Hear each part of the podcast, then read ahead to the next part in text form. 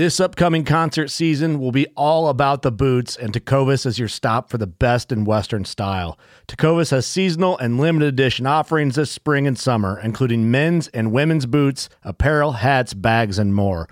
All Tecovas boots are made by hand in a time honored tradition with timeless styles that are always on trend. And Tecovas has first wear comfort with little to no break in period. It's hard to find this level of comfort paired with this level of style. Stop by your local Tecova store, have a complimentary drink or two, that's WCB style, and shop new styles. The smell of fresh leather and friendly staff are at your service. Many stores even have leather custom branding to make your boots truly personalized. And with regular live music and events, there's no in store experience like it. If you can't make it into a store, just visit tecovas.com. That's T E C O V A S.com. They offer free shipping on all boots, as well as free returns and exchanges, and ship right to your door. Go to tecovas.com and find your new favorite pair of boots today. Fishing like a local isn't just about catching fish. It's about connecting with the environment and the people who call it home. It's about hearing the stories and traditions that have been passed down for generations and sharing unforgettable moments with the people you meet along the way. Fishing like a local is having an experience that stays with you forever. And with FishingBooker, you can experience it too, no matter where you are. Discover your next adventure on FishingBooker.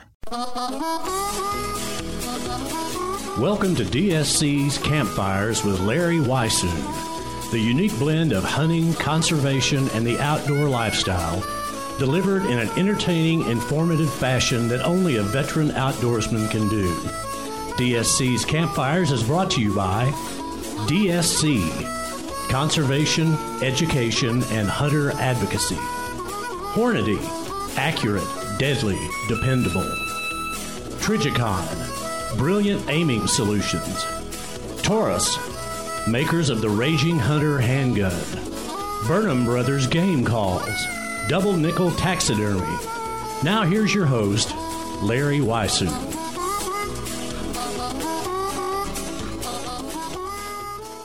Well, welcome to this week's DSC's Campfires. And the campfire this time is around a table, actually, somewhere north of Roswell, New Mexico, on the end of a pronghorn antelope hunt. And we've got Mr. Randy Lewis with RLE Outfitters.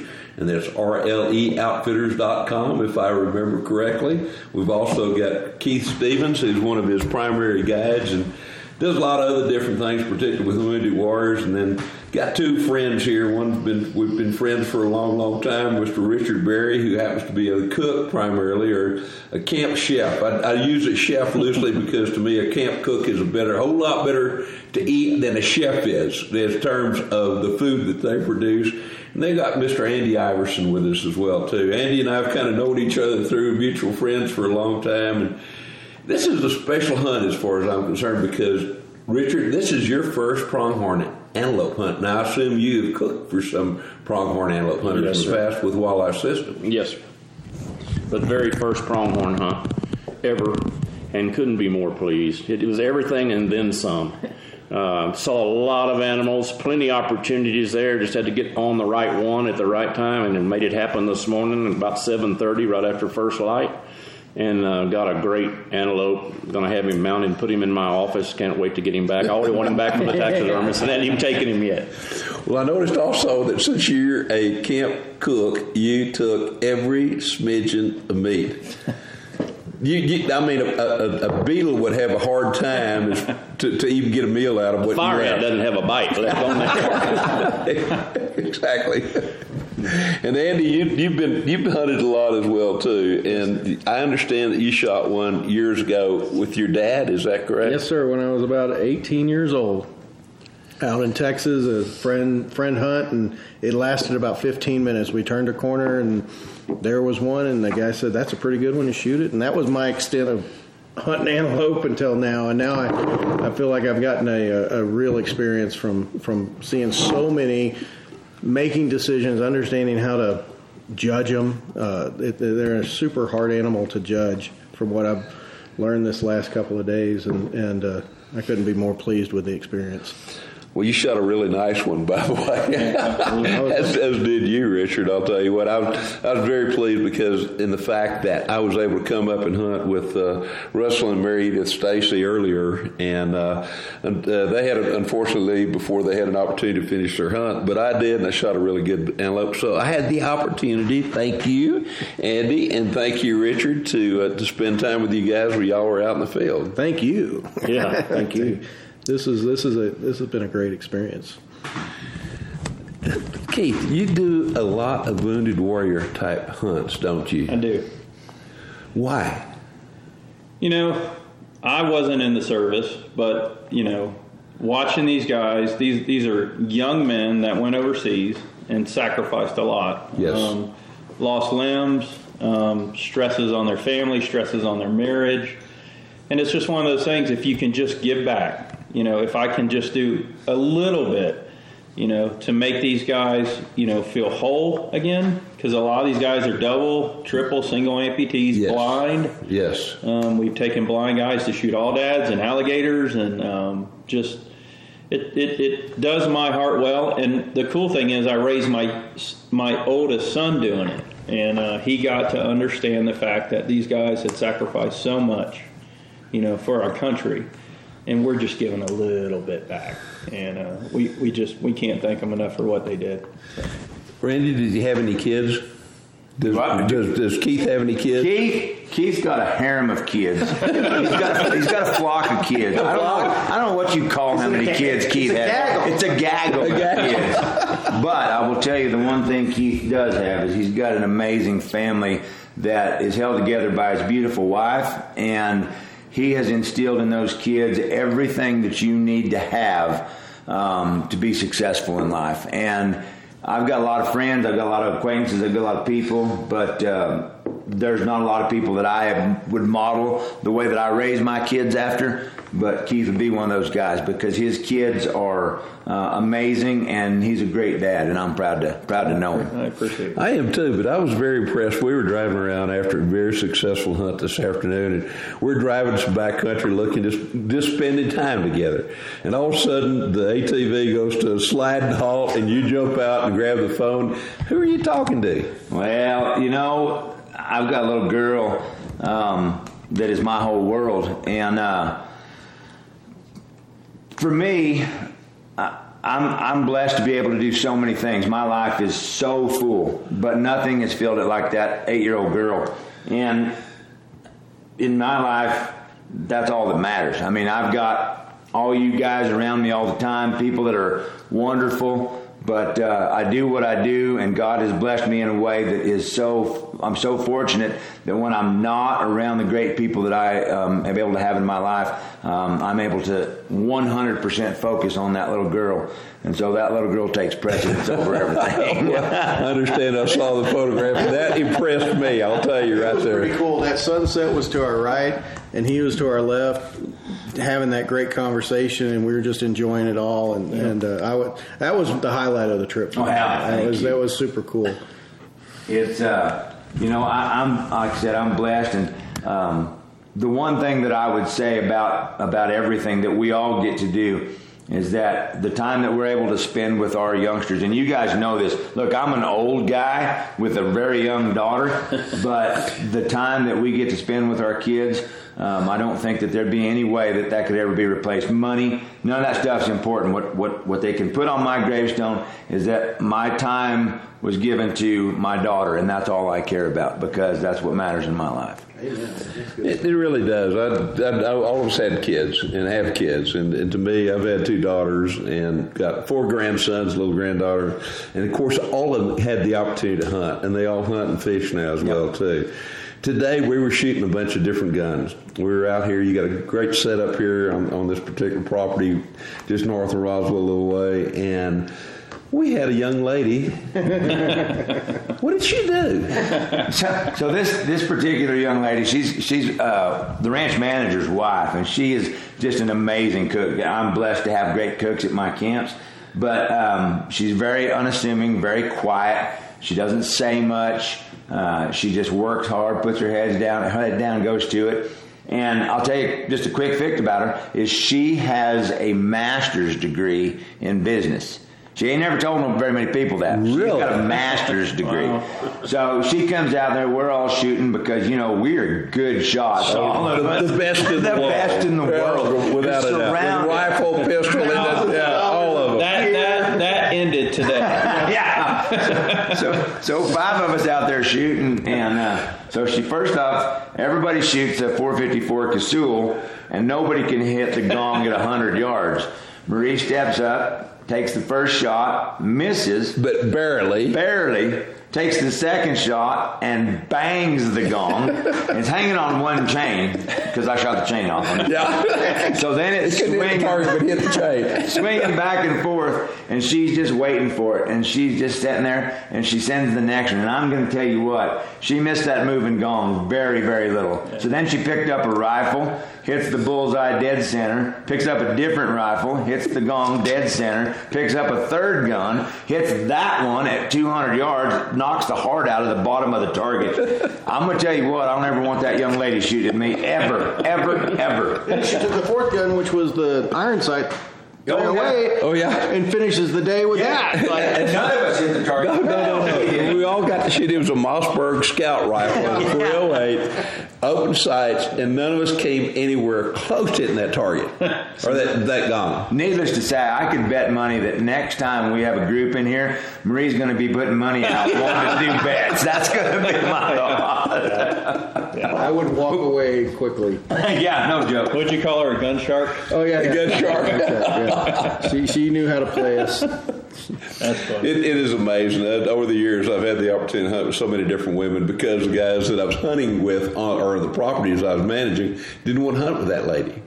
You know, and t- I've learned a long time ago there are deadly killers. They're, th- it's amazing because they don't get excited, but they also pay attention and they learn very well. When she stepped up there, the first one I first handed her that Taurus in the, and actually it was in the four, uh, in a 44, 45 Long Colt.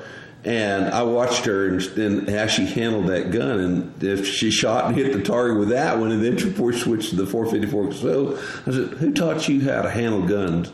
She said, "My daddy did." And there was no question; she knew exactly what she was doing. Well, you know, the thing about that, and I think we talked about this out there, uh, I've been blessed to be able to hunt with a lot of different women in a lot of different places. The thing about women is they will always outshoot all of us. Oh, all of doubt. us. Because they have no ego. They have no um, no showing off to do. All they're trying to do is do what they're supposed to do, which is hit the target. And 99% of the time, they're going to make you look like an absolute fool, like that she did Well, today. it, it, it, it rang in my heart that we need to be paying attention when we're training our kids. Look at the effect it had on her. Yeah. At Yeah. this point. yeah, Yeah. So You're exactly right. Her head's on the right, the right place. I mean, she. Was, I'm really impressed. that was I mean, probably 20 years across. ago, and Yeah. she still carried Still that, that with her forward. Exactly. And she'll carry it to her daughter. Yep. Oh yes, no doubt, because they've got a little girl that's what about six, Six. years old. Yeah. Yeah, Yeah. no doubt she will follow in her footsteps. kind of thing. Yeah, and the funny thing is, they went and got their CCW. Her and Michael's her husband, and uh, she outshot She outshot, him. yeah. Michael told me, he says, "Uh, don't feel so bad about it. He outshot me at everything that I'm Oh, yeah. to do, kind of Yeah, thing. exactly. I thought it was awesome. At the end, we were just like, "How is this possible?" She just shrugs her shoulders, smiles, and That's walks her, back right? out. Yeah. Just like Just yeah, as humble just another another Yeah. day So, out here. Probably take your twenty dollar bill. I think she would, or whatever that bet was. She Anybody be foolish enough to bet against her, they're going to take. She is going to take. we her need to work that with the next people. Yeah, right. You know, that- you're right. You, you need to partner with her. Say, hey, hey, you look, can't beat her. Put that hat down and start throwing some cash. we're going to have a little shitty competition here. Let's bring out the hired hand. Cookout. Bring the Yeah, cookout. Come out smiling all Yeah, exactly. and everything. Yeah. Because also, very honestly and truthfully, the young that young lady knows how to cook stuff. Oh, when it oh, comes man. to I mean, I came here hoping that I could lose some weight, and I think I've actually gained several Yeah. pounds. Well, and a professional camp cook gives you a Yeah. compliment. That means something. So. Well, but I'm going to give him a, a little compliment too because you know this morning we got done and we came in here and he uh, he just whipped out a little old breakfast skillet that uh, you know you couldn't get anywhere. I eat all over the country and I would go if he opened a restaurant I would drive across Just the state just to have it. Everything sure good. Thank you for that. Well, that, how did you get into cooking, Richard? Actually, my grandfather was a cook on some ranches down south, and you've heard all the names. One of them being the Kennedy on a chuck wagon, on Really? cattle, on cattle drives, and I inherited his chuck wagon, and ended up selling it because my grandson did not. I've pictures. of it. My grandson did not want to carry on the tradition. That's a shame. But you Too said your work. daughter can cook. My daughter, I got a daughter that's a damn good cook, but she did not want to do the chuck wagon. I think it's a Right. lot of work. Yeah. Oh, it is a lot of That work. chuck That's a- wagon, that's that a chuck wagon's commitment. been competition in Cheyenne, Wyoming, at Frontier Days. Oh, And- really? oh, yeah, yeah. And uh, but anyway, uh, that's how it started. My job was to stir the beans and make sure they did not stick and run out of water. Right. right. And then he's the one that taught me how to make the gravy. From little and nothing, he made a thing called pepper gravy. It was nothing but lard, flour, and black pepper and salt, mm-hmm. and it come out looking like a darkish black gray. And on a fresh cathead biscuit, you cannot beat it. I made it down at LaRusha last year, and no one would even try it. Because of the color? It, it just looks it looks like a yellowish black because pepper does have a little bit of yellow. Right, right. it. But it's got a tremendous amount of pepper, and it's got a bite because it's coarse. It's Yeah, black course, pepper, right. fine ground black pepper. But you brown your flour like a roux, and then you add that pepper in, and then here comes, and it's not milk; it's water. That's water. Yeah, they didn't have milk on chuck wagons out in the mm-hmm. middle. They didn't have refrigeration. No, nothing. no, no. So it was all from scratch. But that's how I I learned. milk some of those cows that they had with them either. And then growing up, I'm six years older than my sister. So early on, I went with my granddad and I helped him cook at home because he did most of the cooking at grandma's house. I was allowed to prep vegetables, chicken fried Right. steak, trim the, the tendons and everything out of the meat, get it clean, and then salt and pepper it, season it, flour it. But I was not allowed to turn the stove on until I was 10. Hmm. And so I would do that at home. My mother worked at a bank. My dad was in the oil field. So I would prep everything all the way up to the point of turning the stove on. Then I was allowed to go ahead and boil the potatoes, but no hot oil. Boil the potatoes and heat the vegetables. Then it evolved into breading the chicken fried steak or the chicken or whatever and frying it and absolutely doing the whole meal. And my sister resented it because she had to do the dishes and clean up. I said, "Well, if you get over here, I'll teach you, and we'll trade off." She never wanted to learn, and she still can't. Still, still okay. No, she's 62 years old and can't fry an egg. but Let's, let's back up a little bit. There's probably some people around that listen to this that don't know what a roux is, and that's R O U X. R O U. X equal parts of lard, cooking oil, but not canola oil and not olive oil. It's got to be either lard or the Crisco, the hard, not the liquid. No, It's gotta be yeah, the hard white stuff that the you hard to- white that comes in a right. pan that you make pie crusts and things out Yeah. of. And an equal part of flour on low heat. And you stir, and you get so sick of stirring, but you stir that till it turns the color of peanut butter, and it takes about forty-five minutes on low heat hmm. in an iron. It has to be in an Now, iron I was going to say skillet. that's where I was going to hit with all this. Has to be in a cast iron. cast iron Yeah. skillet, and then you add your, your liquid, whatever you're going to add to make your, your gravy, or you're going to make a gumbo, or you're going to make a etouffee, which I make all of those things. It's all done with the same roux, The same roux, the same start of the roux. same yeah. starter. It's the same starter, and it's a it's a thickening agent, and uh, that's how you make it. It's not hard. I gained another five pounds. That's what's been doing. That's what this has been like all weekend here.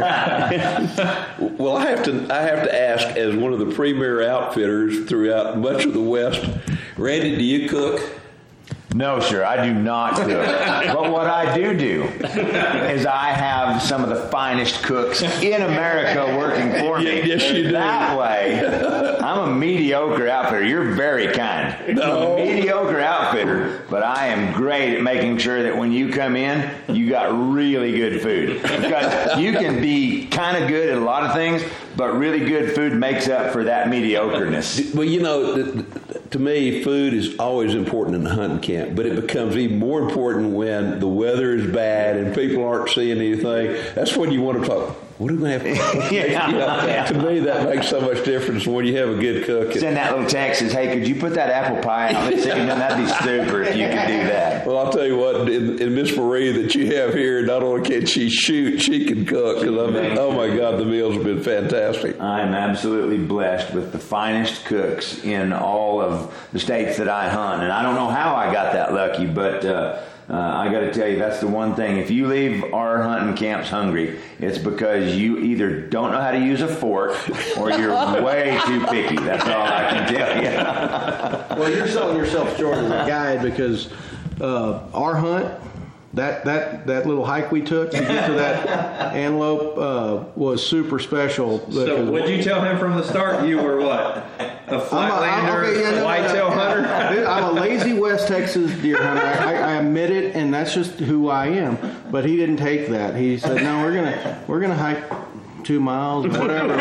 but what was cool is we went down this draw Santa Fe Trail. I mean, there was there was old remnants of stuff, and uh, I tried to keep up with it. We we got there, and, and we ended up getting the guy. I mean, it took it took a little strategy, but you you put that strategy together. And I can't thank you enough for that. you know, the pleasure is mine. I, look, it goes to you guys. I, I can do my job. Keith can do his job. Uh, we can all do our job, but what it comes down to is putting the hunter in the right position and give him the opportunity to make that shot and to be feel comfortable with that. We're not a uh, um, a hardcore go go go can't have any fun. Everything we do is centered around having fun. And so even when we made that long trip, and you know, Andy was like, Andy don't want to hikey with Randy, no and, uh, and and then we got going, and, and and we made the strategy where we found that buck where he was going, got in front of him. So you guys, when we set you up and you capitalize,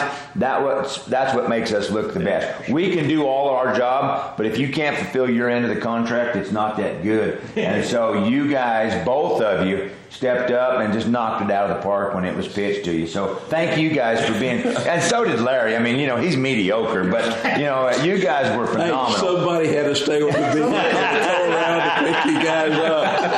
Yeah, we're glad you were there because could you imagine this, Andy? If you could have we- driven a little closer, it would have really helped. so, so here's the thing. We walk about, we walk, we walk about a mile and three quarters, and we're up on this hill, and, and I said, well, there's our ride back over, and it's back about three quarters of a mile. He goes, can he drive any closer? and I said, no, Andy, he's as close as he can come. So when I, he could, 16 canyons. And action.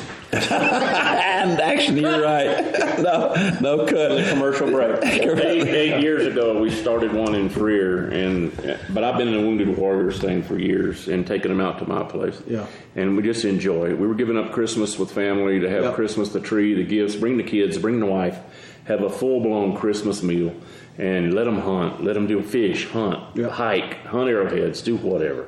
It's your weekend. You do what y'all want to do. We're just going to be in the background. If you need something, let me know. Okay, that's worked well. Well, now we've started one with all the situations with the PTSD and people being in, in dire situations, and a lot of us have been. Uh, we did what we call Wounded Heroes of America, and we've included first responders. Mm-hmm. Yeah, we have to- Our yeah. policemen, our policemen, Yeah. and our firemen. And I was an industrial firefighter, high angle rescue tech for 20 years in a refinery, putting out gasoline fires and climbing down in towers. that had zero oxygen in the tower with a tank on to retrieve people that had collapsed in these towers. So I first had my hands on that sort of thing, and I know what it does to you. My grandson asked me a pertinent question two years ago when he turned 16. He said, Grandpa, do you remember the names of all the guys you saved when you went down in those towers and got them? I said, No, I don't, but I remember everyone I didn't. Mm-hmm. True, true. You know, the ones that came out are good; they're doing well. The ones that didn't make it out, I feel so sorry for them. And you second, again, this is where the PTSD comes. Was I fast enough? Was I mm-hmm. trained well enough? What did I? What could I have done to get in there quicker and get him out? Yep. And, and there's there's really no answer to that because generally, by the time we arrived, it was a, a basically Yep. a body recovery. They had already passed away. But you have to make a show to the coworkers that you're trying CPR or whatever, even though they have passed, to show that you are doing your dead level best to get them back out of there and get them on an ambulance and get them down. You know, so we did the wounded heroes thing to kind of add in some of those fellas, and um, and last year we granted a, a DPS uh, officer that was sideswiped while checking a license and not going to give a citation, he was going to give a warning. On the side of the highway down the Rio Grande Valley, a car lost control, got too close, and sideswiped him and took off both of his legs. And I'm an auctioneer, and, and not a good one, but I try. And I, I, uh, and not I, but we raised in an hour and 15 minutes $45,000 for him. That's awesome. And, and handed him the money right there on the spot you know and that's the kind of things that i think we as, as citizens and patriots and and people who are so fortunate we have no idea how fortunate we really are to you don't have to look very far mm-hmm. you can look next door across the street downtown wherever there's always someone that needs your help that can definitely benefit from just the kindest littlest thing mm-hmm. yeah you know well and that i mean what i always go to and i mean i've been hunting since i was nine years old but as i've gotten older and uh, sitting in a blind or whatever. I mean, sunrises mm. in a sun. I mean, it's not about the hunt at that point. Mm. It's about nature. It's about the beauty around us, and and uh, that's what I've seen these guys talk about when they come down. Is it's not about the the thing they get. It's it's about the feeling they get from the environment they're in, and it shows them a bigger bigger piece of life. Uh, so uh, I, I, feel very strongly about helping them feel that and, mm-hmm. and give them the resources to go do that ongoing. Right. So, and I, I, love Randy's idea about the play it forward. That is yeah. a hell of a concept, and I'm going to try to introduce that into the group we have. Yeah. Because I think that that makes them feel needed, wanted, and essential. Well, to the future of what we're doing. It's absolutely in context with military experience too. You you you know you come in as a recruit and then you come back and lead and then you become a leader and they they thrive on that kind of style and paying it forward is just to them just the next step in in staying active and staying uh, as part of a group. And yeah, we're going to. I mean, I want to come back to the, all this what we're talking about. Unfortunately, we had a, this problem here, so we switched horses kind of in midstream. But you're talking about paying it forward, and, and to me, one of the things that sometimes we forget, and we we switched over to our our heroes, as far as I'm concerned, who and from the military and, and first responders. And to me, one of the things that we need to also remember quite often is their families. Mm-hmm. Those families do have, I mean, they sacrificed a tremendous amount. And to me, it's important that we get those guys back in, in into the, into society, if you will. And, but I think it's also important that we involve their families wherever we can. Mm-hmm we have in the last three years just decided that when we have these guys, we're going to honor them when we have them in special seating in these events. They're there with their families and everything. That we have our wives and our companions come in and give them the wives mm-hmm. right. a spa day and a shopping treat at the mall to a store of their choice. Yep. Go buy a new outfit, you know, and then give them give them money to take the kids to wherever, water park or whatever, give them free tickets to take that. And that way they're getting an appreciation as well because they have had to be there at home and deal with the PTSD, the yeah. injuries, well, it's, it's uh, helping or the loss, or, or the, the, loss, yeah, the loss. Exactly. Yes. Yeah. yeah. Exactly. Uh, Tell me about the Pay It Forward, if you don't mind, Randy. So it's a group called Operation Pay It Forward, and I was lucky enough to be able to uh, auctioneer for uh, one of their events, and uh, we donated a couple of hunts. Uh, I didn't know them, but I wanted to make sure that they had everything that they needed. And so it's grown into a, um, uh, a passion of mine. Uh, we just came back from Salt Lake City in April. We went out to their national fundraiser, and um, there's there's nothing that they can't do. So what they do is that if, if you host a hunt, um, then you're whoever you bring in is expected to host another hunt. It doesn't have to be a hunt. It could be a fishing trip. It could be a camping trip. It could be horseback riding. It could be taking a walk in the park. Right. But whatever you do, you then need to push that forward to the next person. So it's called Operation Pay It Forward. And the man that started is a rancher and a hunter. And um, what they have done is they have what you were talking about, Richard, is have him put the whole family unit together. So it's not just about the wounded warrior or the provider. It's also about their family and making them feel special and, and making them feel as what they are, which is a caregiver, a shoulder to cry on. Uh, you know, at sometimes um, the person that has to do the dirty work. Uh, look, if you have fought for this country and you have or, or done anything for this country and you have lost any sort of limb, any sort of PTSD, you're fighting that. It is imperative that you have good people around you. We lose 22 veterans a day, and we do that because most of them don't have a support group. And a lot of them, sadly, have turned away from God because of the bitterness that they um, carry inside of them.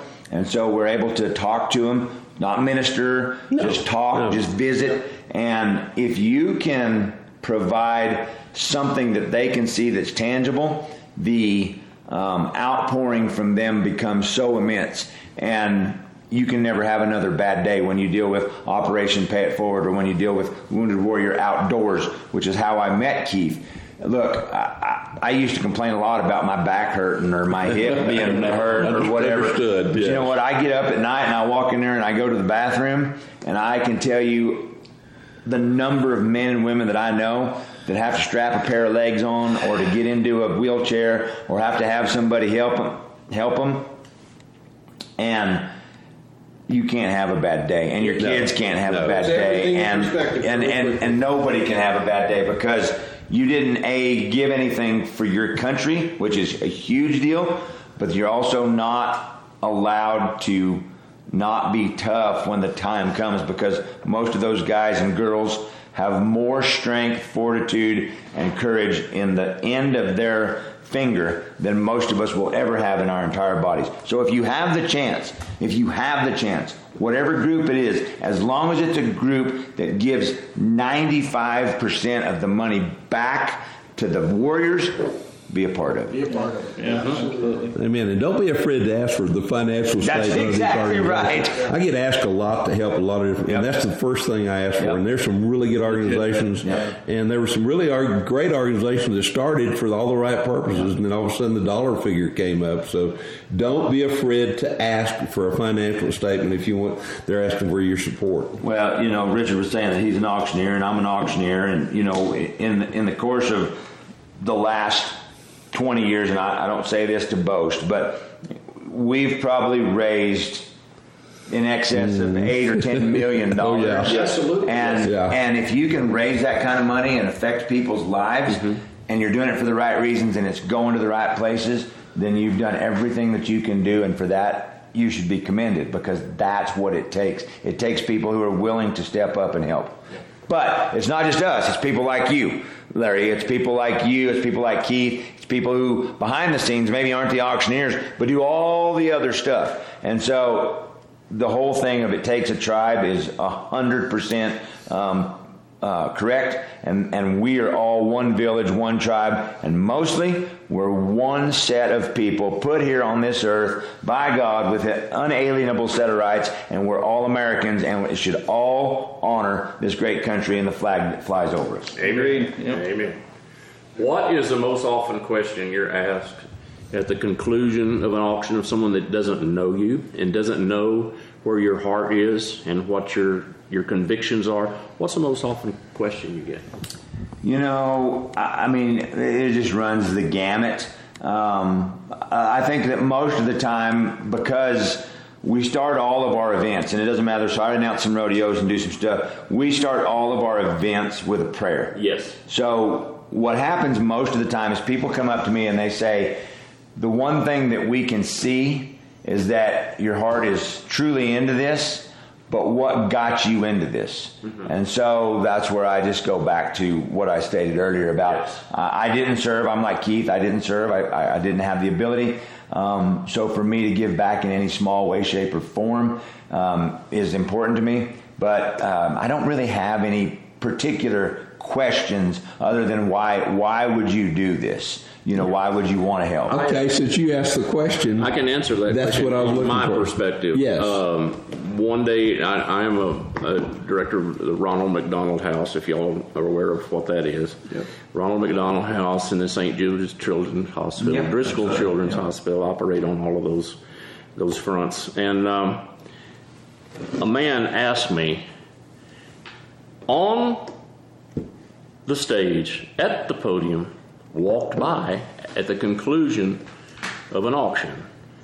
He said, Can I ask you a personal question? He, I said, Sure. I've never seen the man in my life. He bid on some items, bought some items. I thanked him very graciously. Right.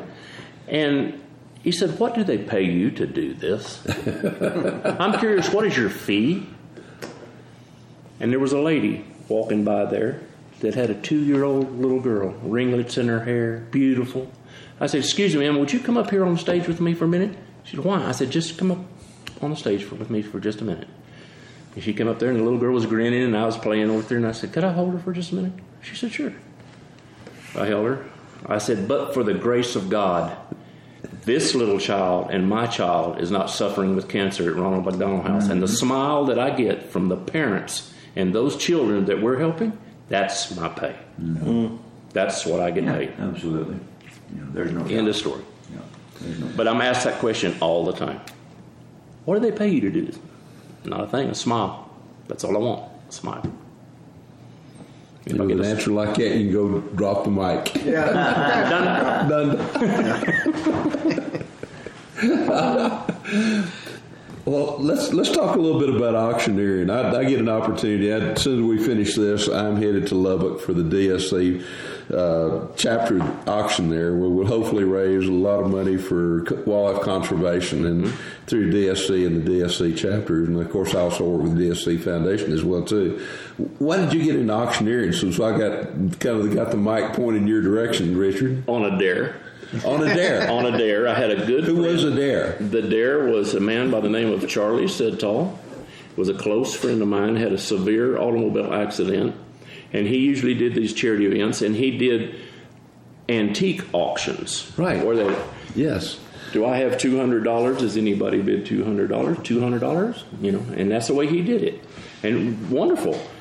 Well, his foot, he slammed on the brakes. He hit the concrete embankment on SPID in Corpus Christi, and he shoved his foot on the brakes so hard that his leg bone split and came out the bottom of his foot on both sides of his leg. Oh ankle. my gracious. So he was essentially crippled with a club foot. Yes.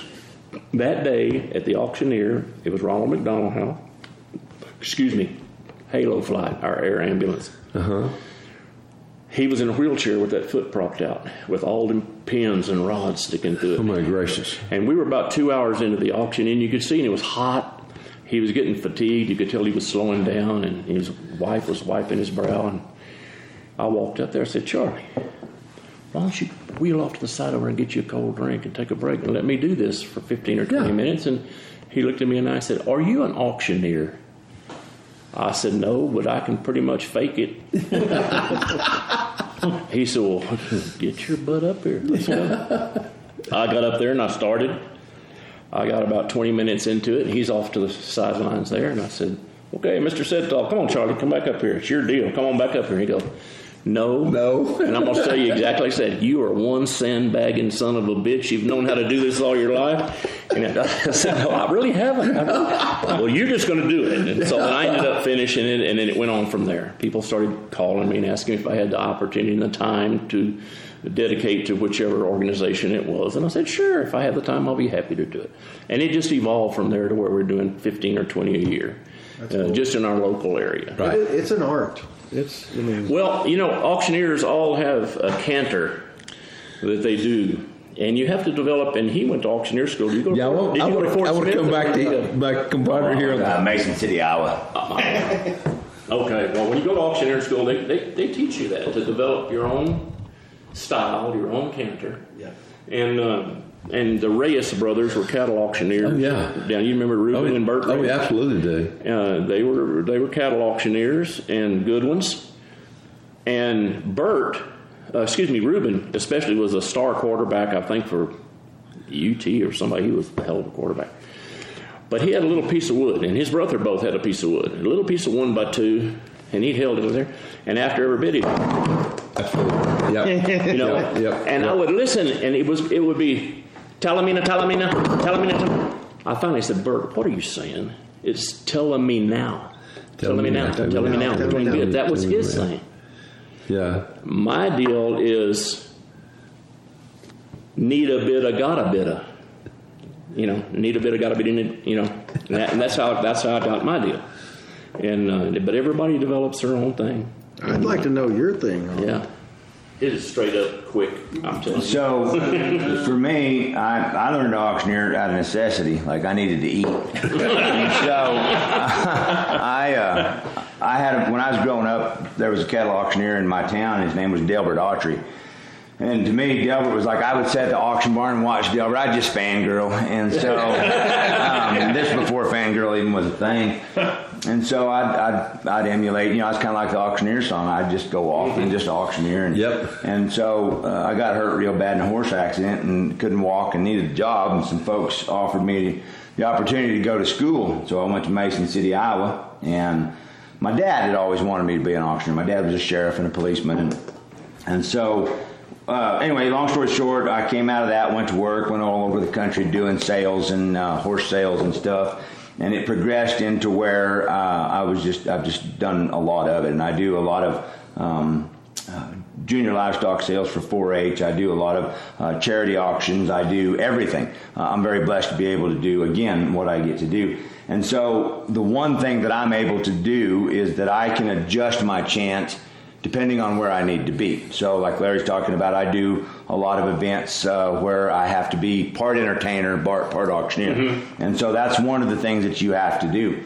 And so um, for me, it was just one of those opportunities that I took and run with. And so probably the, the proudest moment I've ever had auctioneering was when those folks gave me that opportunity. My dad died of cancer, lung cancer. He smoked like crazy. But we were going through um, Albuquerque, New Mexico, and we had a big tack auction. And I was able to call my dad, and, and he showed up that night. His, his wife at the time brought him before he died, and uh, he was able to hear me auctioneer. And so when I got done, I walked back there and I said, Dad, I said, did, did you enjoy yourself? And he had a great big old tear coming down his eye, and he said, Son, he said, I always knew you'd be a good auctioneer, and you're one of the very best. Of course, that's your dad now, but um, but uh, I, I'm awful, awful glad to be able to have done what I've done, and I can take that skill and help a lot of people. Um, you know, whether it be kids in need, veterans in need, whether I sell junior livestock sales. You know, I did four of them this year, and all of them were record breaking again. And at a time where we have such inflation, you know, I'm a, I'm a firm believer in our kids and their futures. And if you do things from the heart, I think that it shows and that it conveys to people and that they they will reciprocate. And so the ability to um, to do that is is is an honor. Like he was talking about, I was sitting here listening to him, and while he was talking that, I've got a little cork right here with a cap on it, and I was sitting there thinking about that, and I was just doing that because that's that's just something you do. You're like, I'm a 35, I'm a 35, 40, I got 45, I'm a 50, I'm a 50 now, 55, 65 boys now, 65, 75, I'm a 75, 85. What do you think? I'm there here, 95, hundred dollar bill. What do you say? One more time. So that's what you do. You just you you use that. It's a crutch that you use, you know, and then when you're done, you sell out. Thank you. Now we're going to move on to the next item. You're beating So- the table, running your mouth. That's exactly right. That's exactly right. Right. Perfect, perfect for us. So people ask me all the time what I do, and I always tell them this: I got two jobs. I'm either talking or I'm hunting. And when I'm hunting, I'm talking. And when I'm talking, I'm usually hunting for somebody to take money from. So that's my jobs. yeah. Yeah, that, that tapping is uh, very similar to ki- tapping your foot when you're playing music. Yep. You know, it, it's your it's your beat. Creates the rhythm. It creates, that, creates a rhythm. Yeah. And uh, That's awesome. and I love to embarrass people. You know, I've had women wanting something and hit their husband and want him to buy that, and I'll stop the complete auction and have them both stand up. Would y'all please stand up? They'll stand up. I said, why is it you won't buy this for your wife? Your lovely wife wants this item. Tell the crowd, turn and talk to the crowd. Tell them why you won't buy this. And he'll get all bashful and everything. I said, look, you got to ride home with her. I don't. I would assume you know. And then at the end of an auction, I always thank all of those who bid on Who it. bid, Who absolutely. bid because they're Yeah. just, if not more important, than the ones that actually ended up with the item. Every bid is important. But. I always have a gomer at the end of an auction that's not worth ten bucks to someone that was all they could afford to donate. Yeah. Uh, probably a garage sale item, an, Right. old, an old candle holder or something. Whatever, it doesn't But whatever, it doesn't make. Yeah. Something has to be first, something has to be last. I'll save that last one. And I'll pull a, pull a bull over there. I'll pull a truck and I'll tell them all about thank you so much for coming. I've had a great time. Thank you for playing with me. My name is this. My phone number is this. You can get hold of my wife. If you need anything, anything, any religion, any race, whatever, whatever happens in your life, hardships that you need a charity auction to provide funds, let me know. Now, I want to see a show of hands of everyone that bid on things that didn't get to buy anything. And the first person that raises their hand, I'll say, sold. Sold. Ten dollars. right there. And it's a piece of junk that's not worth two dollars. But the crowd just explodes. Absolutely. That's just another thing to have fun. And I, I thank them for having fun because I do it to have fun. It is. I, I work a lot of auctions. I introduce a lot of bids. I play ringmen for a lot of different guys, a lot of different places, and it's it's entertainment that you're doing, along with everything else. You're trying to raise as much money as you possibly can out of every item that's there, because I know you guys, you're only going to deal with those organizations, those groups that really do something worthwhile. But to me, it's been a, a great amount of fun. I've done a lot of things with DSC and the DSC chapters and TWA, Texas Wildlife Association.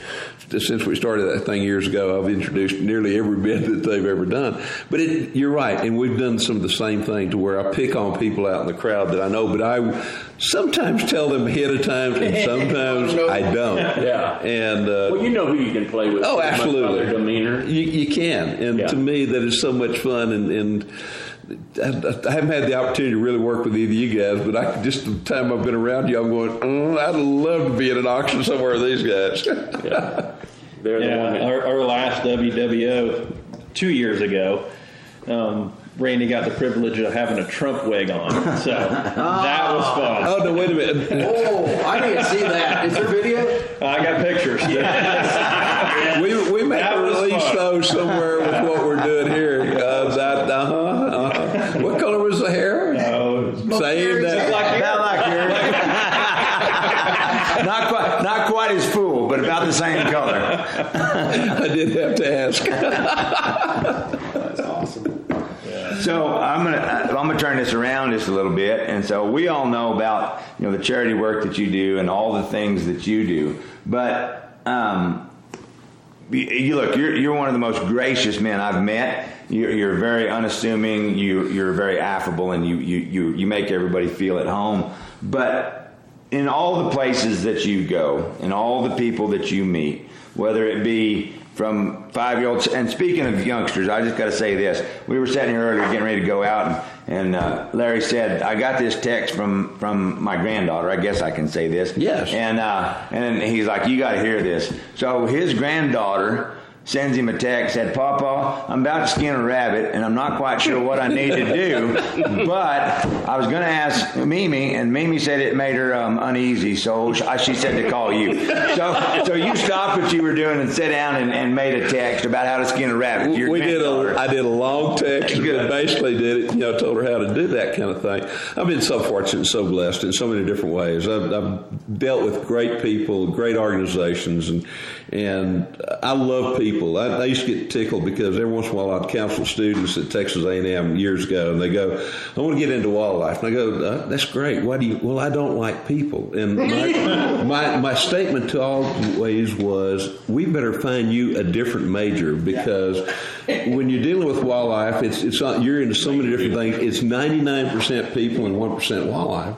And uh, but again, I've been so very blessed to spend time with, like guys like sitting around this table, So- whose company I absolutely dearly love, and, and who make me feel so good about being a part and getting to do what I've gotten to do. So I'm gonna put you on the spot. Now, this, Okay. I'm gonna put you on. I mean, this is like the real deal spot right here. So, like I said, all the great traits that you have. I see. I look at you. I, I pretty. I read people pretty good. What? What? What is the worst horror story you have about being at a camp or on a hunt with? You don't have to use any names, but with somebody. You really are. putting me on the That's the best question of the night. You really are. I've, I've been very fortunate. I've been around so many different people, and like you, I've watched you a lot. And this has been an absolutely great education for me as well in a lot of different ways. But I've learned how to deal with people, and I, that was. There's never a situation where I don't feel like I can not work things around. One of the things I've learned a long time ago, and if you ever listen, I somebody come up, and I've been very fortunate because I've been in outdoor writing and TV and all this kind of. They come by and they want to visit And I learned a long time ago that people want to tell you their stories. And so as soon as I can, I turn that situation around to where, tell me about your hunt. You know, my gosh, it's, you know, you, I know you've got a great story. Years ago, and, and I can talk about this because it is kind of, I used to go to the Harrisburg show, the Harrisburg, Pennsylvania show, where there would be a million people come through the doors in 10 days. Mm-hmm. And every one of them wanted to tell you their story about the doe or the spike that they killed. and you had to be as enthused about it the, the 500th time you heard it in a day as you did. And to me, sometimes I'd, I'd go back and go, oh my God, you know, how am I going to deal with this tomorrow and listen to the same story again? And you, because once they started telling the story, you could tell the story exactly word for word for what they were going to do. But I've been so fortunate. I'm, there's there's never a situation that I've been in that I just really didn't enjoy the people or enjoy the circumstances or learn. You know, I'm one of those guys, and I've noticed, Randy, you are too. You don't sleep a whole lot. Mm-hmm. You know, to me, sleeping is the worst. If I didn't have to sleep, I never would because life is so exciting. There's so many different things to do, so many great people to meet, and time to spend around them that if my body wouldn't require that I sleep, I'd never sleep. So I didn't really answer your no, question. you didn't. But I didn't expect you to go. But you know, you know what? I used to work for the Texas Parks and Wildlife Department. I learned how to circle around in circles. Story. All right, so, but that's the truth. uh, so I'm going to say this: but we've got to hear a lot about what what I do, what Richard does, and Keith and you, Andy. Tell me a little bit about it, it's Andy. Yeah, it's Andy's turn. Andy's turn. Why did this come to me now? I'm, I'm enjoying listening. Well, we kind of made the circle, Andy. Oh, man, um, I, I, I go back to. I mean, I was born and raised in West Texas. Uh, uh, spent my half my life getting away from there, and the half my life getting back. no, the rest of and uh, and it's uh, you know I, similar situation. My dad got pancreatic cancer in 2006 and uh, you know it's a horrible, horrible cancer, and it changed my life. Um, one got me got got me back to Midland, um, which where I'm from, with my family in a time when we needed to get away from where we were, uh, and and uh, you know my dad had the the foresight to buy a little place down on the Devil's River, which was in the middle of nowhere back in the '80s. Absolutely. And we got a we got a thing on the still in the middle of nowhere. It's really is back in the middle of nowhere. You're right. This great picture. He took his, his he took his brother down there one time, and his brother said. You paid money for this? you actually and, uh, money for Yeah, but anyway, it, it's become a, a blessing because it's a beautiful place. My family has grown up there now, and and uh, uh, and I have I have I have enjoyed it. And going back to the wounded warrior thing, uh, the thing that has gotten me super motivated is I've always struggled with I'm protecting the place. And I've been part of the Devil's River Conservancy. I've been part of so many things to protect it. But then you know there's also a reason for it, and I go down there and I get this spiritual kind of connection to it. But what I've realized is there's people that need that spiritual connection, and that's what's educated me on on these these wounded warriors and and sharing a place where they can heal, and and that's just been awesome for me. Um, and we're you know I go to I, I don't. I, we don't do hunts or anything like that. We just do family hunts and things like that. But we're, we're moving into that with these guys to help them out. And you help one family. Yeah, that's all that matters. Absolutely. I mean, and it's just been so rewarding, and it's kind of fulfilled my connection to the place. Like I, I always wondered why this was part of my life, and then it's kind of given me that answer. Um, well, you're, so. you're you're not focusing on you anymore. Right. You're focusing on helping someone. Well, now I'm focusing on me because I get to go down there um, and and enjoy but you can it. Yeah, yeah, and for the right reasons. Yeah, and, and exactly. you know, the, the, that river is so small, and it's been perceived as this like greedy re- river with like you know few landowners that protect it. And they protect it for the right reasons. It's, Right. it's it's one of the most unspoiled places in, in the country and what that provides people that need help, whether it's a wounded warrior or just someone struggling in life, is that nature is so powerful. And and like you said tonight when we were watching that sunset, I mean, there's a reason. And uh, Wait, just to be clear, you guys were watching the sunset. You and Keith. We weren't holding Where, because We where, weren't hands. Where, were the, where were the rest of us? I didn't see no sunset. you're on the phone.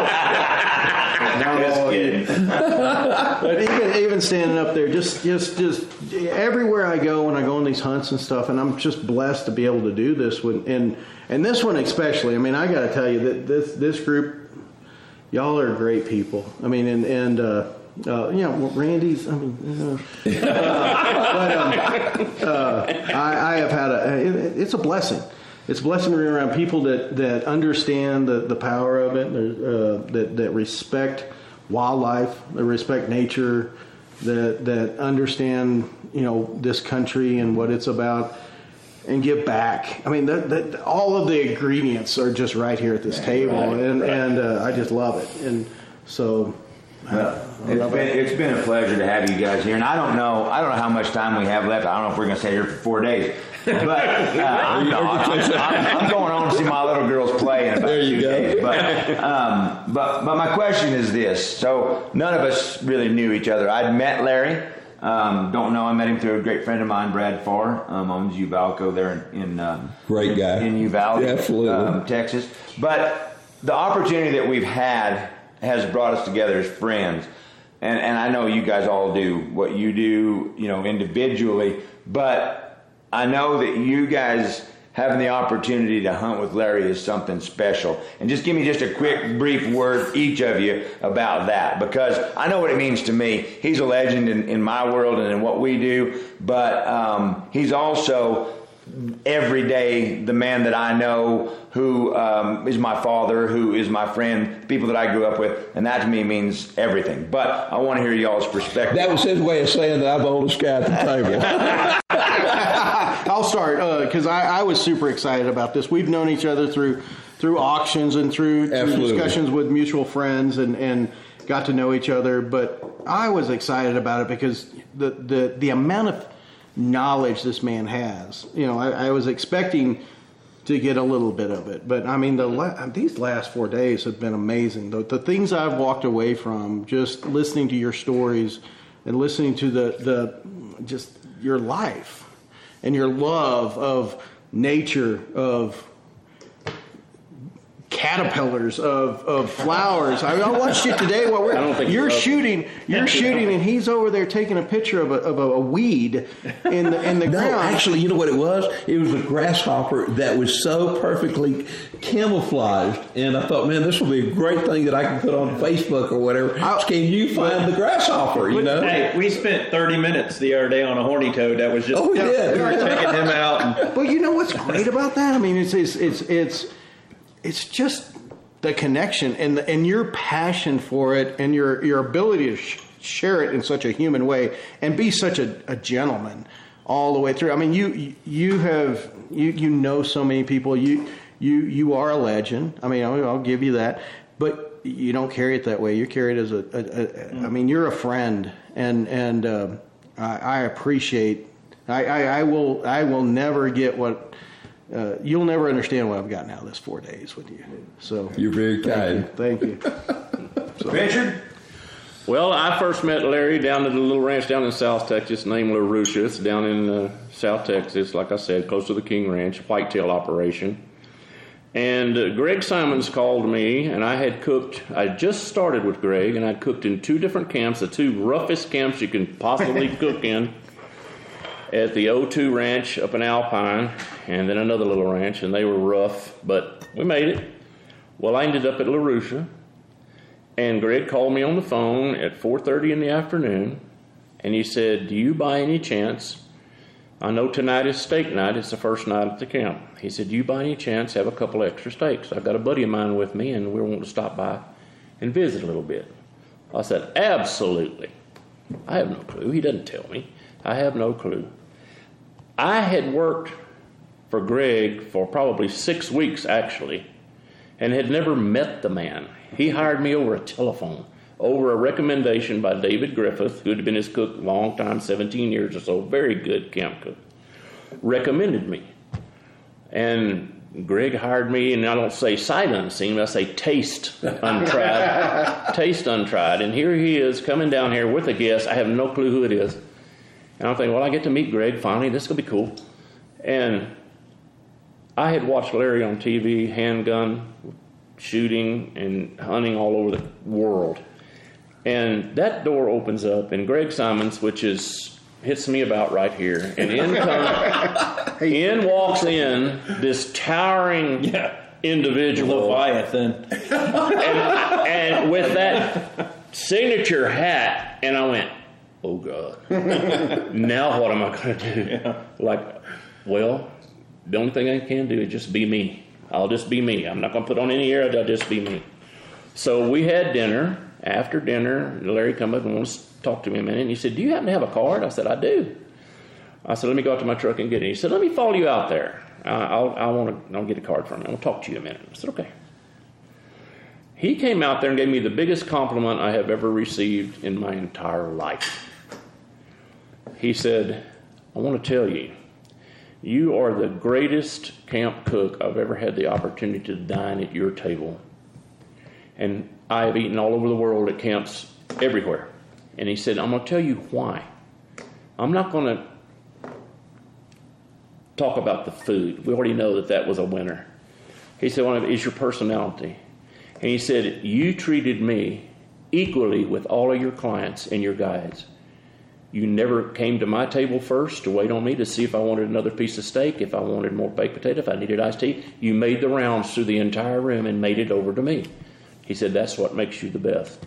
He said, In some circles, I'm considered a celebrity, but tonight, you made me feel like one of the guys. And I thank you for that. And I thank you for that. That was a great story about cooking, but I just want to know about hunting.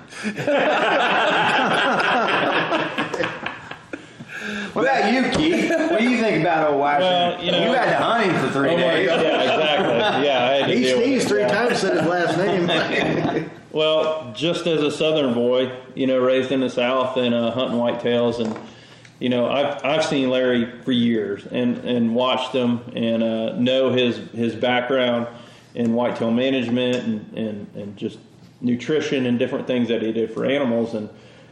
I don't have a degree, but guys like Larry, I would watch Whitetail Institute, just some different type mm-hmm. guys that, mm-hmm. that, that had a passion for that.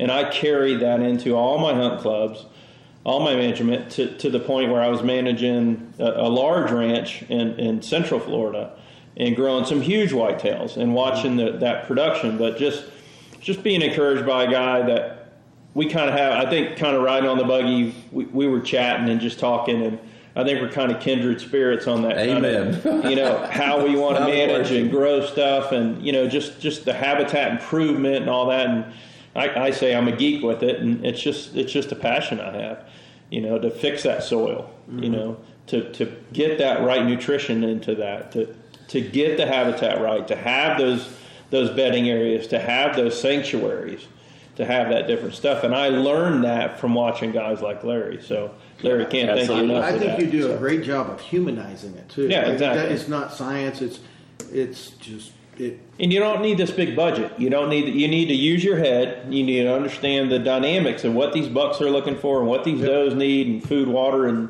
you know what. Yeah, and he's Especially it. for the bucks. He's and living it too. yeah, It's not exactly, just- exactly. It's not this big budget thing, and Larry's done that. He's set up plans for for, for big ranches and stuff. But for the average guy that just want to improve 20 acres or 200 acres or 2,000 acres, just practical applications, you know, to make that land better. Um, I thank you for that. Well, you were very welcome. It is an art because it's like a painting. You can be the best guy there ever was that knows about colors. You can be the best person that knows about composition, about accuracy, and all that it kind together. of. But it's taking all these different scientific regiments Yeah. and combining them, and that's where the art comes in. And it's a continual learning process all the way through. And we owe it to that. We owe it to that property. We owe it to the we owe it to the future. Amen. We owe it to our kids. We owe it to the, The animals. to the to the animals, And to the the, country. Yeah. to the habitat. Because nobody, you can talk about a lot of these, you know, these different people that do things, but when you're on the ground floor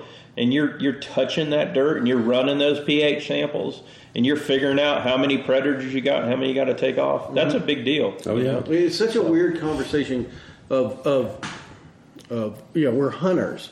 We're we're killing animals. On one level, we're killing animals, but our love for those animals—that's a small so, part. It's such a. of the I mean, and, and, and Yeah, that's such the a killing part is, it's all this other that we're talking connection about. to what we're doing. I look at it that that's our that's our reward. You know, that's our benefit. The protein we take back to our families is is a culmination of all that work.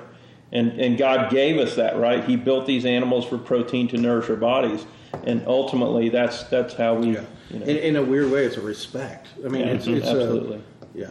I mean, I'd like to get you know put on a mantle after I die. But thanks, Larry. You have an you, You, had a you will if they cremate you and put you in a urn. Yeah, I've got, I have it already look. in writing. Put down that I am going to be cremated, and my closest friends will be at my ranch on opening day of dove season. I'm gonna have my ashes put in the shot shells Yeah. in a box. Each one gets a complimentary box, and they don't know which one's me when they blow that big puff of white comes out. Well, that'll work, but I could probably raise or lower my pH with your ashes. I'm gonna be putting. I gotta have a lot of ashes. I'm gonna be putting tannerite and, and A tannerite, yeah, yeah, yeah. yeah. But uh, Larry, again, thank you.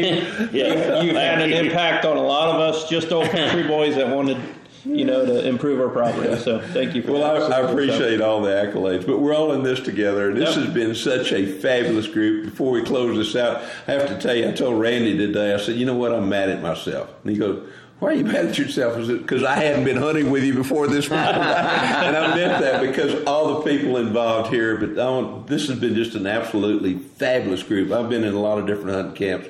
I know that I've ever had as much fun, and I've been in some really outstanding camps, but with the people that I was with here, and thank y'all so very much for all that. I just, I really appreciate y'all. Well, I appreciate you, but you know the, the thing that, that that that makes it all work the best is that we've got friends, mutual friends throughout the country. All of us do. Oh, Russell and his That's what I was just going to say. Yeah, yeah, yeah. There's people that you meet in life that are put in your life to bring you into contact with more people who are just good. And and Russell Stacy and his beautiful wife and his family, he has surrounded and blessed me with great folks that we can have friendship and fellowship with. Keith I've known for a while and a long time and one of my best friends and as much as you appreciate what we did, we appreciate what you do. We're guides, we hunt, we do all these things.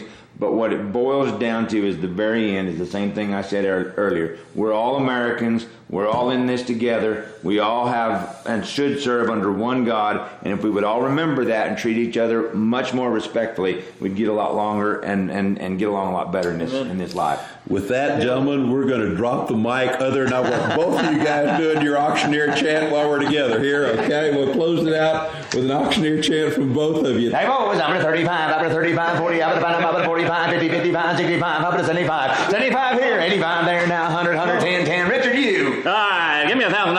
Thousand, thousand, fifteen hundred now, 15 now, 15 now, 1,750, 1,750, 2,000, 2,500, $5,000. Let's play, 5,000. Oh, you know where the money's going, all to a good call. 5,000, You believe with 5,000 now, 5250, now 5,500, 5,500, all in, all done, sold it, 5,500. Thanks for joining us around the campfire. To leave a comment or suggestion for an upcoming episode, go to Instagram at Larry Weishuhn Outdoors. Please join me right here next week for another DSC's Campfires.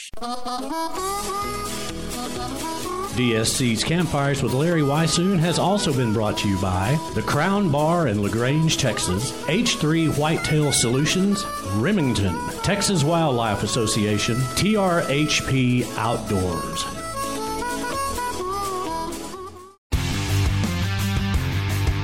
Don't miss Mondays with Into the Blue, brought to you by Academy Sports and Outdoors. Every Monday night from 7 to 10 p.m. Eastern on Waypoint TV, the destination for outdoor entertainment. Brave anglers search for the one they call king, but who will take his throne? Tune in to Waypoint TV's Battle for Silver, Saturday, May 18th from 12 to 6 p.m. Eastern, presented by Abyss Battery. Waypoint TV,